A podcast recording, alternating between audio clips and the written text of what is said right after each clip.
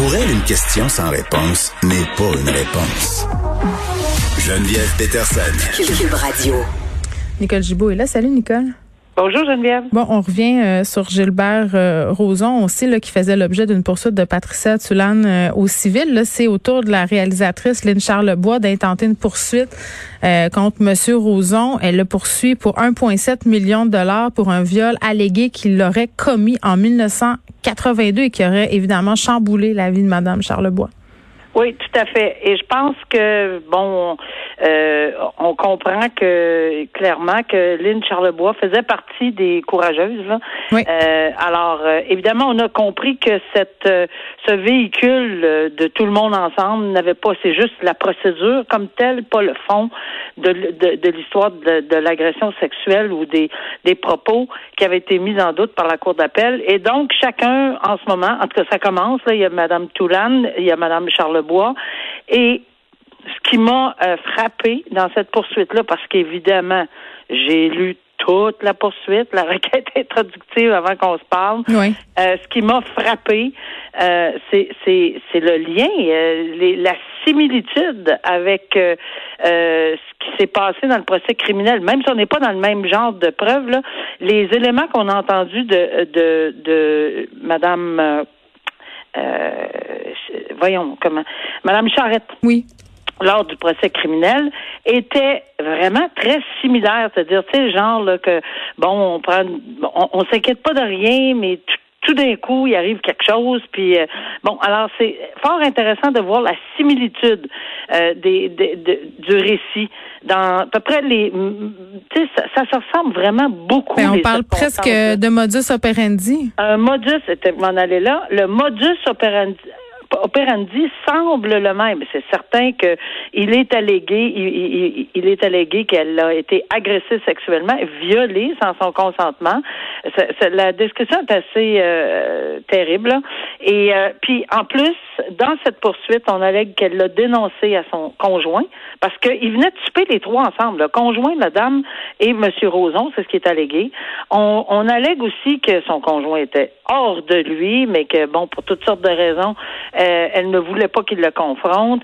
Euh, elle allègue également, puis ça, ça, ça m'a vraiment euh, déstabilisé. Est-ce qu'il emmenait large déjà à cette époque-là, M. Roson? Oui.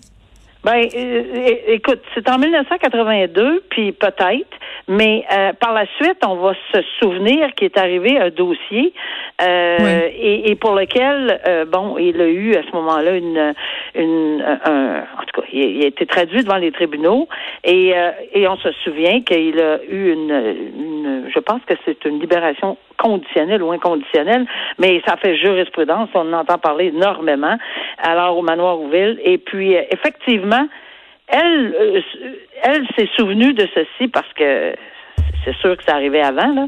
Mais, mais dans les circonstances, elle a décidé de dénoncer. Mais le problème, c'est que c'est là que je, j'ai la difficulté à saisir, là.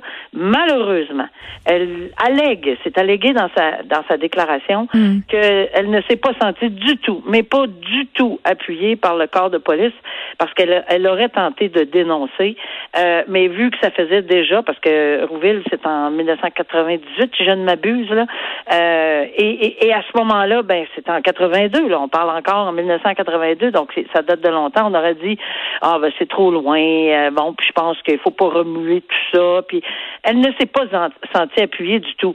C'est plus pareil maintenant. On n'est plus en 1982 ni en 1990. On est en 2021. Puis d'ailleurs, on va parler d'autres choses tantôt, tout de suite après.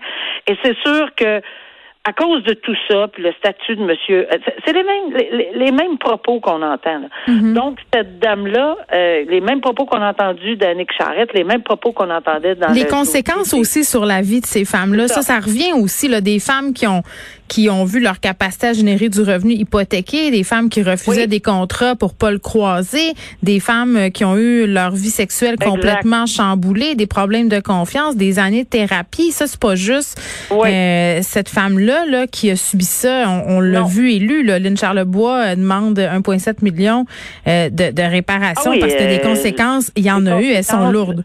Elles sont lourdes, sont toujours lourdes en matière d'agression sexuelle, si c'est prouvé. Mais là, on voit, moi, je, vois un changement énorme, là, de, mais énorme, là, parce que on voit que il y a deux, il y a deux dispositions, criminelles et civiles, et c'est tellement pas le même fardeau de preuve, puis c'est tellement pas la même chose que c'est peut-être une des raisons pour laquelle c'est vrai que ça coûte cher, c'est vrai qu'au civil, le véhicule particulier au lieu d'un autobus, comme l'action, le recours collectif, ça peut coûter plus cher, mais je suis convaincu qu'il y a des ententes avec les procureurs. Là. Je suis convaincu. Là.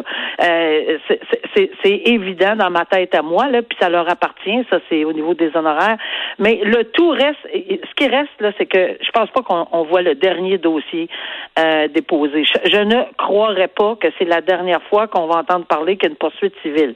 Est-ce que toutes les courageuses vont y aller une par une? Peut-être. Peut-être pas. Mais à date, il y en a deux. Mais il y a également. Courageuses, tu le dis, si tu veux y aller, il faut que tu aies les moyens de le faire. Et c'est ce qui est dramatique avec les poursuites au civil, c'est que si t'es pas privilégié financièrement, souvent, c'est impossible. Geneviève, j'ai été avocat là. Il y, a, des moyens là. Il y a des moyens là. On demande, c'est pas tous les, ça, dépend là. Et ça, ça leur appartient. Il y a des, il y a des bureaux d'avocats qui vont, euh, qui vont avoir des ententes particularisées dans chacun des dossiers. Puis c'est pas vrai qu'on on, est tout obligé de demander 30 000 de dépôt là. C'est, c'est, c'est, c'est pas nécessairement. Alors ça, ça leur appartient encore une fois. Il y a toutes sortes d'ententes possibles, imaginables. Mais tu fais bien de le souligner.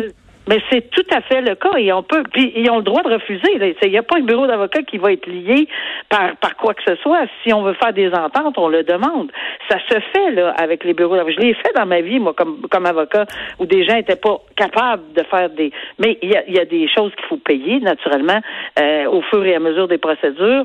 Mais en tout cas, tout ça pour dire que euh, les personnes qui pensent que on, arrache le linge sur le dos à chaque fois qu'on met le pied dans le bureau d'un avocat parce qu'on veut intenter une poursuite parce que c'est contre euh, un, un, monsieur qui s'appelle Roson ou autre. Ben oui, ça se peut, mais oui, ça se peut aussi qu'on trouve des bureaux d'avocats qui le font autrement. Donc, je, si on y pense, là, ben qu'on c'est un peu c'est un peu magasiner son procureur, malgré qu'on veut pas euh, nécessairement toujours prendre euh, n'importe qui, là, et ça j'en conviens, là, mm-hmm. euh, on, veut le faire. Bon, en tout cas, ceci dit, la preuve est tellement pas la même, c'est 50 plus 1 par prépondérance de preuve, et évidemment, c'est pas du tout le même système, et, et M. Roson n'a pas le choix, là. Dans chacune des poursuites, s'il veut nier les faits, il va falloir qu'il soit entendu. Il va être contre-interrogé. Il y a des interrogatoires avant le procès. C'est pas facile de passer à travers un procès civil. Et oui, c'est long. C'est plus long, mais il y a tellement d'étapes, des interrogatoires avant le procès, etc. Puis des dates où c'est plus long, mais il y a quand même des grilles qu'il faut respecter. Mm. Il y a un six mois obligatoire euh, peut euh, évidemment demander dans certains cas une extension pour des raisons bien spécifiques. En tout cas, c'est moi je pense qu'on va voir une ère là, de poursuite civile, que ce soit dans ce dossier-là, contre lui ou contre d'autres, parce que ça va peut-être donner un autre genre de confiance aux victimes alléguées, aux gens qui se sentent mm. euh, euh, ils sont pas trahis, ils sont pas laissés de côté par le système criminel. C'est juste pas la même preuve, elle est beaucoup plus. Ben c'est ça. Dans le cas euh, d'Annick Charrette, on, l'a bien expliqué. la juge le, disait dans son jugement, ce n'était pas qu'elle ne croyait pas la victime, c'était des points de droit. Donc le, le civil permet d'autres façons de procéder. Tout à fait. OK. Euh, parlons de cette annonce. 71 euh, millions pour mieux accompagner les victimes de violences conjugales. Ça a été annoncé par Geneviève Guilbeault.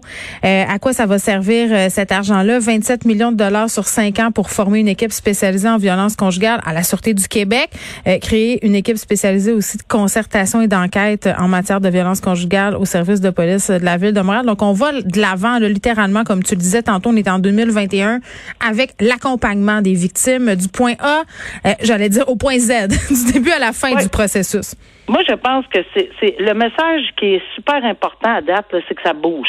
Ça, en premier lieu, là, depuis le dépôt du rapport avec les 190 recommandations, malheureusement ponctuées par 10 horrifiants euh, féminicides, qui, ça fait bouger, bouger, bouger. Et je ne pense pas qu'on sent qu'il y a un ralentissement. Au contraire, et ça, c'est extrêmement positif. Extrêmement positif. Évidemment, on essaie de cibler tous les milieux. Parce que l'accompagnement du début à la fin, même avant d'avoir déposé, même avant d'avoir décidé, euh, tout ça, avec des avocats pour les victimes alléguées, pour les aider même à prendre une décision d'aller de l'avant ou non, et de respecter leur choix, parce que c'est tout dans le respect de la personne en question. Ça, c'est d'une importance capitale. Là où j'ai été un peu beaucoup surprise aujourd'hui, c'est d'entendre, euh, moi, le, le, fait qu'on veut mettre 71 millions dans deux domaines, la justice 44 millions, le, le, le, ministère de la Sécurité publique 27 millions, c'est fantastique.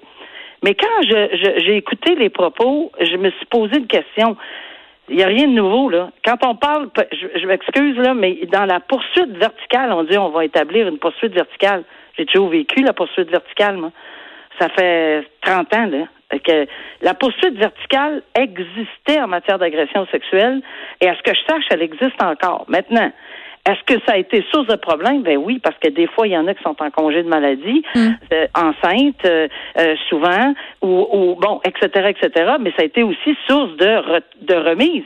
Euh, quand on avait plein de remises, là, puis on parle de Jordan, etc., souvent, tu sais, c'était conflictuel, là, souvent. Mais c'est encore le cas euh, quand on avait plein de remises. Là, hier, je parlais à une victime de violence conjugale qui me disait que dans son cas, là, sur les quatre ans que duraient euh, les procédures, qu'ont duré les procédures, beaucoup, beaucoup de remises. Nancy Boucher aussi, là, dont j'ai raconté ben, l'histoire dans le journal, 24, 24 remises, c'est excessivement pénible. Je me faisais répondre à chaque fois parce que la question, parce que Jordan n'existait pas, mais il y avait d'autres arrêts de la Cour suprême qui nous forçaient à respecter certains délais. Oui, il y a eu du laxisme, j'en conviens. Mais on n'était pas quand même... Euh, on, on le savait qu'il y avait des délais à respecter. On la connaissait, la charte. On ne l'appliquait pas dans les 30 mois parce qu'il n'y avait pas de décision spécifique de la Cour suprême sur 30 puis 18 mois. Ça, on en convient. Mais à chaque fois qu'un dossier, que ce soit à moi que c'est arrivé ou à d'autres, puis on se parlait cela du midi, là, ensemble, là.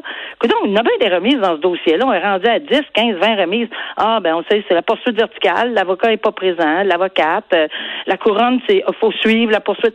C'est ça, une poursuite verticale. Il y a du très bon, là. Je dis pas que c'est pas bon, ça fait mm. des années qu'on l'utilise, mais ça a causé certains, mais là, est-ce qu'on va peaufiner tout ceci? Puis si on peut aider en donnant des sous de plus, moi, l'argent, là, qu'on en mette plein pour pour euh, accentuer tout ce qu'on peut comme comme service euh, pour diminuer la, la, violence conjugale, la violence euh, sexuelle, c'est fantastique.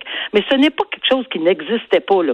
Euh, je, je veux pas qu'on pense que ça c'est tout nouveau la poursuite verticale. Je, je l'ai vécu toute ma vie. Mm-hmm. Pire que ça, je l'ai vécu dans tous les genres de crimes parce qu'à un moment donné c'était juste en matière sexuelle. Puis par la suite on l'a vécu dans tous les genres de crimes. Là c'est vrai qu'il arrivait un vol à l'étalage, il fallait toujours avoir le même procureur de la couronne.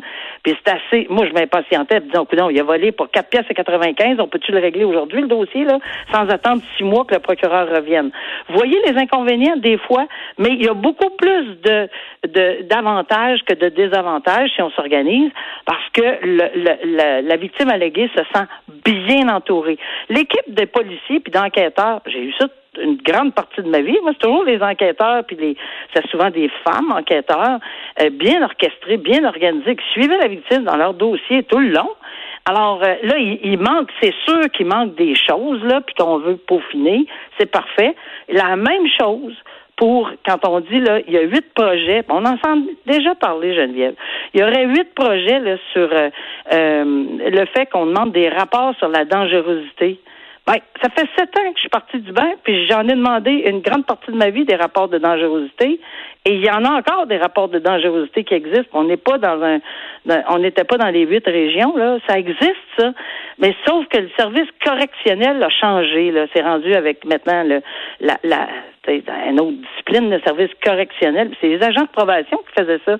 Puis j'ai vérifié dernièrement, puis on me dit oui, ils sont encore là, mais on le demande presque plus. Donc L'argent, je trouve ça très, très, très important. Mais ce que je trouve bien désolant, c'est qu'entre euh, depuis les dix dernières années, on semble avoir mis un ralentissement sur ce genre de rapport de dangerosité qui, moi, m'aidait beaucoup. J'entendais euh, les propos à cet effet-là. On veut aider juge. Ben, c'est sûr que ça m'a aidé une grande partie de ma vie, mais tout d'un coup, on l'a plus vu. Pourquoi? Pourquoi il est disparu? Je le sais pas. Geneviève, j'ai aucune idée. Mais là, on semble vouloir le réanimer en parlant de projet pilote. Mais oui, tu m'en avais parlé là, ça t'avait laissé euh, vraiment euh, ben, circonspect parce, oui, parce que tu l'avais utilisé exactement. Euh, donc ce 71 millions pour mieux accompagner les victimes de violences conjugales, c'est un autre bon pas, un autre pas pardon dans la bonne direction. Nicole, merci, on se reparle demain. À demain, au revoir.